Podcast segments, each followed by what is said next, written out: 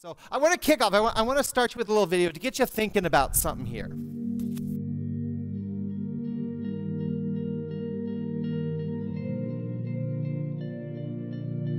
Everyone worships. Sure, not everyone wants to call it worship or even think about what they're doing. But everyone worships something. Everyone has some ultimate thing that they center their life around. Something or someone that they hope will give their life meaning or purpose.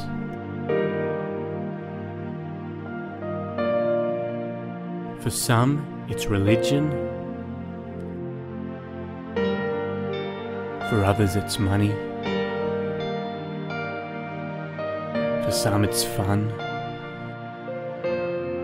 For others, it's success or power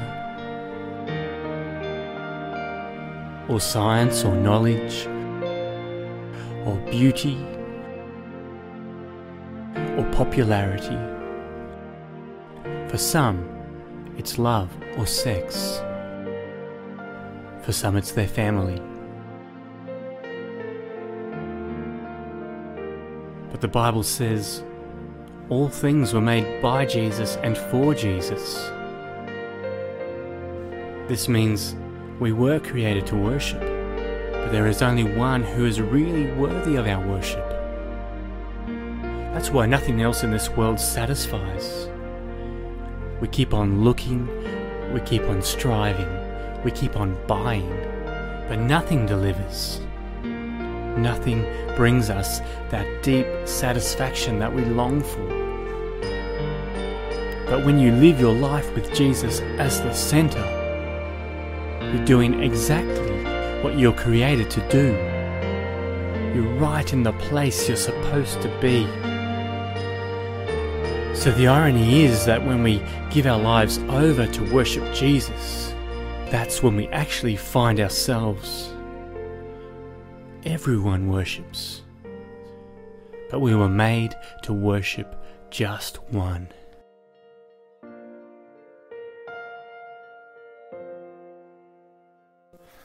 Everyone worships, but not everyone worships the same thing.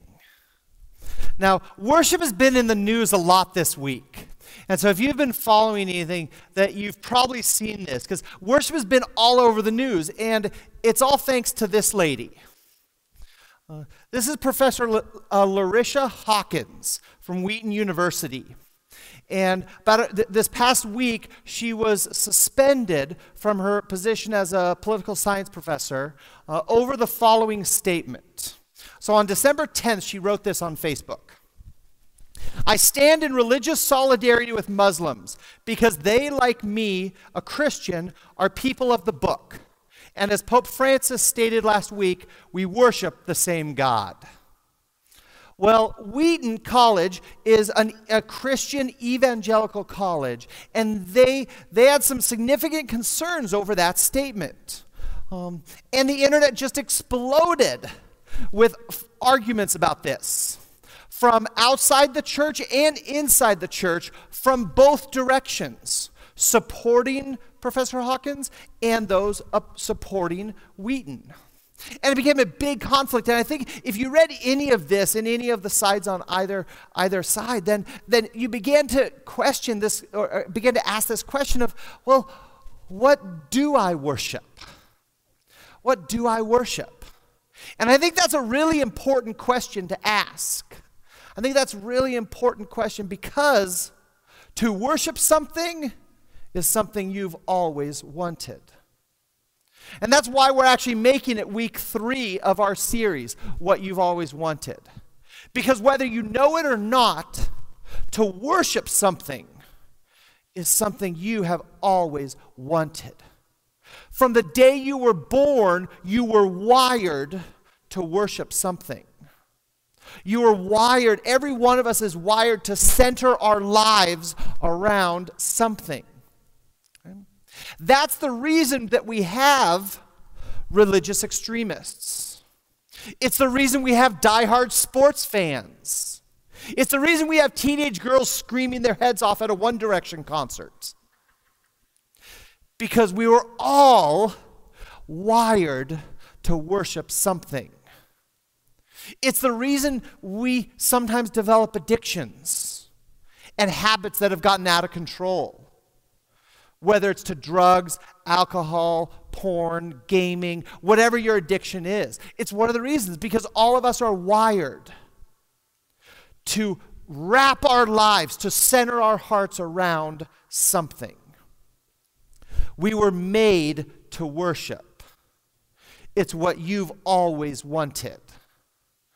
And Christmas, Christmas is a great time about gifts and family and time off from work and Jesus and all of this, but it's also about worship. Christmas is a great time about worship. And as we read the Christmas story, there's a segment of it that is centered all around worship. And we're actually going to look at that one today. So, in this series, we've been going through the first couple chapters of Matthew. We did the f- first, the first half of Matthew was the big long genealogy. The second half of chapter one was Joseph adopting or saying yes to Jesus as his child adopt him into this family lineage of the genealogy of the first part of Matthew. And now we're going to read the first part of chapter 2. Okay? But, but before we get to that, you, might be thinking with this idea that all of us worship something. We all worship something. You might be sitting there thinking, but I, I don't know. I don't quite buy that. Like, I don't really worship something. Like, yeah, I go to church and I worship God, but I don't worship other stuff. It's not like I kneel down before, before my Vikings jersey. Oh, mighty Vikings, you disappoint me in the past, but I trust in you and do not fail in the playoffs. And so I don't know. Okay, maybe you don't do that. Maybe you do. Okay. Uh, but, but maybe that's not you. But I think it's helpful to understand, to kind of broaden our idea of worship. Okay? So the word worship is actually a combination. So, way back in Old English times, it's a combination of two words it's worth and ship. Kind of like friendship. This one is worthship. But if you ever try and pronounce that more than once, twice, more than once quickly, then your tongue will get tied up in a little knot. So it very quickly became worship. So worship is fundamentally what you give worth to. That's the easiest way to think about worship. Often around church, we think worship is music because we even have a worship director. I mean, we even have a guy whose job title is worshiping. Okay?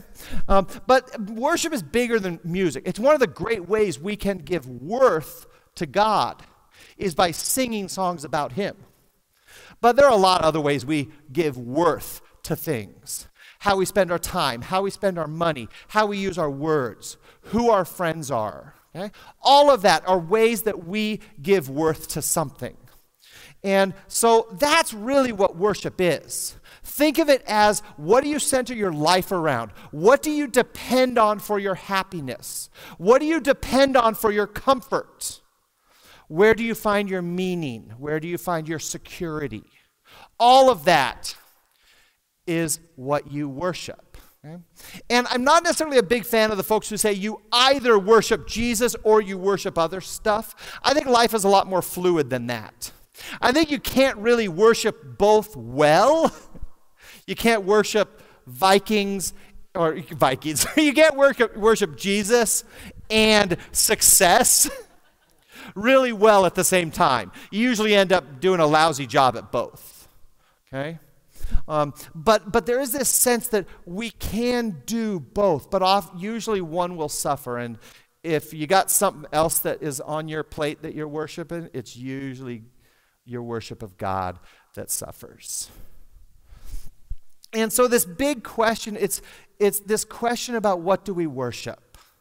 And I think that's a big question. What do I worship? Similarly, another way to look at it is what should I worship? And now don't go immediately to the Sunday school answer of Jesus. I got it, I got it, Jesus. I was like that teaching Sunday school because you know Jesus is the answer to every single question in Sunday school. Okay? What's white and fluffy with big ears and a fluffy tail? Jesus. Oh, wait, no. okay? So don't go straight there. Okay? That's too easy. That's too simplistic of a question. Okay? Because the truth is, if it were really that simple and if it were really that easy, we would all be doing a lot better job worshiping Jesus. But it's not. It's a lot more complex. It's a lot more fluid, this question of what do I worship? Okay? And so I want to spend a, a little bit looking at a, a passage in Matthew 2, 1 through 11. So it's the first part of chapter 2. It's the continuation of the Christmas story. Because what's cool about this is that question of what should I worship? The Christmas story answers it. And it helps us, gives us some pictures and some language to help us understand what our worship should look like. Okay? And it does this by comparing two kings.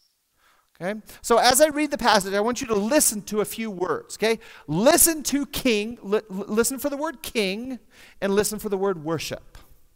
And this passage is going to paint a picture of two different kings. I could have I could have called this the service like the tale of two kings, but then maybe like the ghost of Christmas past of Charles Dickens would come and get me. Being Christmas time, I know they're out there, and so I didn't want Dickens to ghosts to come get me, so I figured I, I would just stick with what you always wanted. Okay, so we're going to read chapter two, verses one to eleven.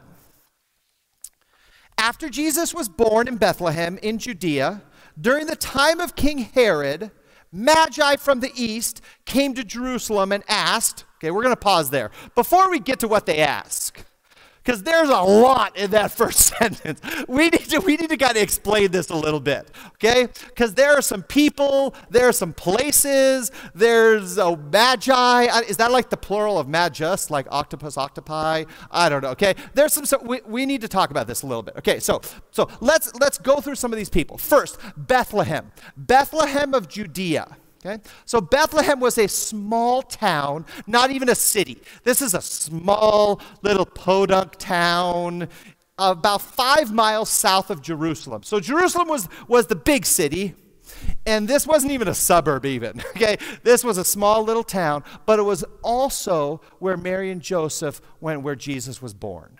Okay? Bethlehem. Judea. Okay? Bethlehem of Judea. This was the region Think of this like the province. Maybe the closest proximity that we have might be the state. Okay, it's the state of Minnesota and the city of St. Paul. Okay, well, no, we need something much, much smaller. So pick your favorite tiny city in Minnesota. There's Bethlehem for you. So Judea is kind of like the state. Think of it, it's the province. So there are the two regions. Now we got a guy, King Herod.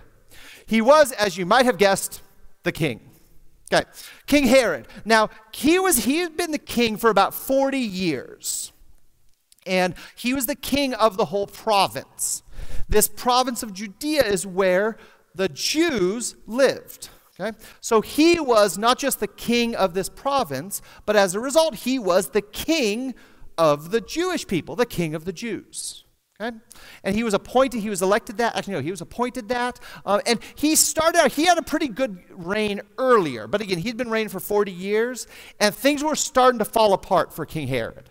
Okay? His family was falling apart, and, and he was not in his later years. I think the pressure must have been getting to him because he was not a good king. He actually murdered a couple of his sons, his wife. He had multiple people executed, run out of town. He, he, he, things really started to fall apart. Okay, his family started to fall apart. His kingdom started to fall apart, and even his health. He actually had a by by the time of Jesus' birth, Herod had um, contracted a terminal illness.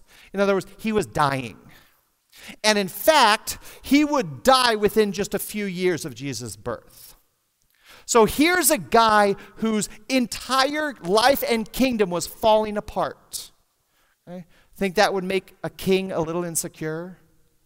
I think so, okay? And and he had got he was going on a downhill path. So that's King Herod. Now the Magi. Okay? Let's talk about these Magi a little bit. Now, you you might know of them as the wise men. Okay, that's another way that this word is translated. The truth is, we know very little about what these guys really were. Okay? We don't even know, it's very likely they were not kings. So next time you sing, We three kings of Orient are, no. They're likely not kings. In fact, you know what? There might not have even been three of them. The only reason that has been established in history is because they brought three gifts. But you know what my theory is? They traveled a long way. There was a fourth guy there who just forgot a present, and he's like, hey, dude, can I go in on the frankincense with you? Can I just add, add my name? I'll do it. I'll, I'll, I'll pay you back, okay? Clearly there was a fourth guy who forgot a present or something. I don't know. But, but we, so we don't really know how many there were. But what we do know is what they did. And the closest thing that we have to what they did is probably an astrologer. An astrologer who looks into this, the patterns of the planets and the stars to predict events in the future. Uh, and so we know that. We also know they were not Jewish. So these were Gentiles who came from the east. Where in the east, we don't really know. The, the, the prevailing theory seems to be Persia, okay, the country of Persia. But these magi, through all of their star maps and looking up into the sky and tracking things, somehow they learned through these stars and maps and charts that this king was being born in this place called Bethlehem. And so that's what these, these magi were. Okay? So they, they travel and then they ask a question. They, they travel to King Herod, so this would be in Jerusalem. They travel and they ask the following question Where's the one who has been born King of the Jews? We saw his star when it rose and have come to worship him. Okay, notice the theme worship. The Magi came from a long way away. We don't know how far, but it was far. Okay? To worship him. Now, notice when they came. So, so King Herod, tell me where the king of the Jews is. Okay? Now, clearly these magi did not think this one through. Okay? Because you do not go up to the current king and ask him where the next king is. that is not a smart decision. Because anyone who's, who knows anything about royalty, they are they're fiercely protective of their throne. So immediately Herod gets worried. Okay? Herod gets worried. Let's continue. When King Herod heard this, he was disturbed, and all Jerusalem with him. When he had called together all the people's chief priests and teachers of, of the law. Okay? Let's pause there. Okay? So Herod got scared. In fact, not just scared, he was like, okay, this is not going to happen on my watch, okay? I am the king, and no young upstart is going to come overthrow me. Because that's, that's what king, kings get poisoned, kings get stabbed, okay? Not going to happen on Herod's watch. So he gets together all of his wise men, all of his preachers and teachers of the law, the, the smartest minds, his think tank, okay? And he gets all the smartest people together, and this is what he does. He asks them where the Messiah was to be born. In Bethlehem in Judea, they replied, for this is what the prophet has written. But you, Bethlehem, in the land, um, in the land of Judah, are by no means least among the rulers of Judah. For out of you will come a ruler who will shepherd my people Israel. So he goes to his smartest people and says, hey, according to our text, uh, our, our sacred text, where's the, this Messiah? Where's the King of the Jews going to be born? Oh, eh, that's going to be in, eh, down in Bethlehem. So go south about five miles. There's Bethlehem. Okay? And so remember, remember, Herod's his entire monarchy is falling apart. His health is failing. His family is being divided. His sons are already plotting to kill him. That's why he killed some of them. Okay? His family, his health, his kingdom, everything is falling apart. And he gets worried. He gets very, very worried. And so, what does any good king do when he sees a rival? He plans to kill him. Wait, no, excuse me. He plans to worship him. Let's see what happens. Then Herod called the Magi and secretly found out from them where the exact time the star had appeared he sent them to Bethlehem and said, Go, search carefully for the child. As soon as you find him, report to me, so that I too may go and worship him. Right. Really? That's what you're going to do. but, but that was Herod's plan. Okay? Let's continue. After they had heard the king, they went on their way. And the star they had seen when it rose went ahead of them, and it stopped over the place where the child was. when they saw the star, they were overjoyed. On coming to the house, they saw the child with his mother Mary, and they bowed down and worshiped him. Okay, now that's real worship. In case you weren't sure about the two worships, that's the real worship. Then they opened their treasures and presented him with gifts of gold, frankincense, and myrrh. So one king was disturbed. One king caused people to be overjoyed. One king was lying, manipulative, insecure, and what we find out later in the chapter, murderous. Another king was so good, he compelled total strangers to present him royal gifts that were probably worth hundreds, if not thousands, of dollars nowadays. One was a true king, and the other was an impostor. One king is worth our worship, everything else is just an impostor. Everything else that we worship is just Herod, an insecure, dying, lying, murderous king. That was true then, and it's still true now. The true king is still worth our worship. The true king is still Jesus. Everything else is just Herod. Everything else is a false king. Everything else will lie to you. Everything else will use you. Everything else will kill you except the true king. All those impostor kings out there, they're all Herod. None of them are Jesus. So we come back to the question what should we worship? And it kind of raises the question are you worshiping Jesus or are you worshiping a Herod? So that video that we watched at the beginning listed a whole set of things. Listen to some, take a look at some of the things. The things we can worship: religion, money, fun, success, power, science, knowledge, beauty, popularity, love, sex, family, just to name a few. All of those are impostor kings. They're all fake. They're all Herod. And they're all out to use you, like Herod used the wise men. Incidentally, just after this passage, Herod gets so scared. The wise men are re- revealed that Herod's out to kill him because the wise men tricked him. So the wise men flee.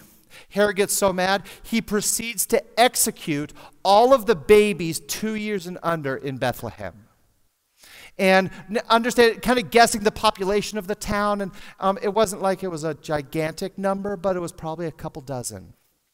A t- couple dozen infants were executed by Herod. He was a murderous, insecure, using king. And everything else that we worship is the same. That hasn't changed. Okay? So, how can we tell what we worship? How do we know what we worship?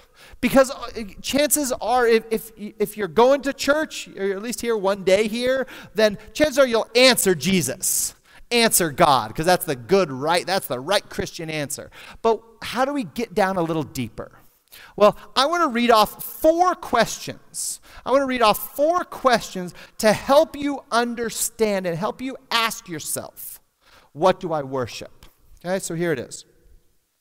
What one thing do you most hope is in your future? What one thing do you most hope is in your future? What is the one thing you worry about losing the most? What is the one thing you worry about losing the most? When do you feel the most significant? When do you feel the most significant? And lastly, where do you turn for comfort when things aren't going well? Where do you turn for comfort when things aren't going well? I bet the answer to one of those questions is one of your Herods. It's one of your Herods. Okay? So take a look back at this list. Chances I'm guessing are pretty good that something on this list is an answer to one of those questions. You've got your Herod. You've got your Herod. You've got your fake king. You've got your impostor. You've got your king that will only use you. You've got your king that is out to bring harm to you, not good. You've got the king that will lie to you and will use you. And you see, all of these things these things make lousy babies in a manger. These things make lousy saviors. But Christmas is about the baby Jesus. And Jesus makes a great baby in a manger. Jesus, the true king that this passage set up as the true king, makes a great savior. Anything from that list before makes a pretty lousy savior because they're all Herod. And Christmas is a wonderful time to check your heart. It's a wonderful time to challenge yourself with how well am I worshiping Jesus? Or do I have my hearts turned toward a Herod, to a fake king who's a poser, rather than the real, true king? Are you centering your life around Jesus? Are you centering your time around Jesus? Are you centering your values, your priorities, your money around Jesus? Or are you trying to split? You're trying to play both sides of the fence and probably failing at both. Okay. Everyone worships, but we are made to worship just one. Join me in prayer.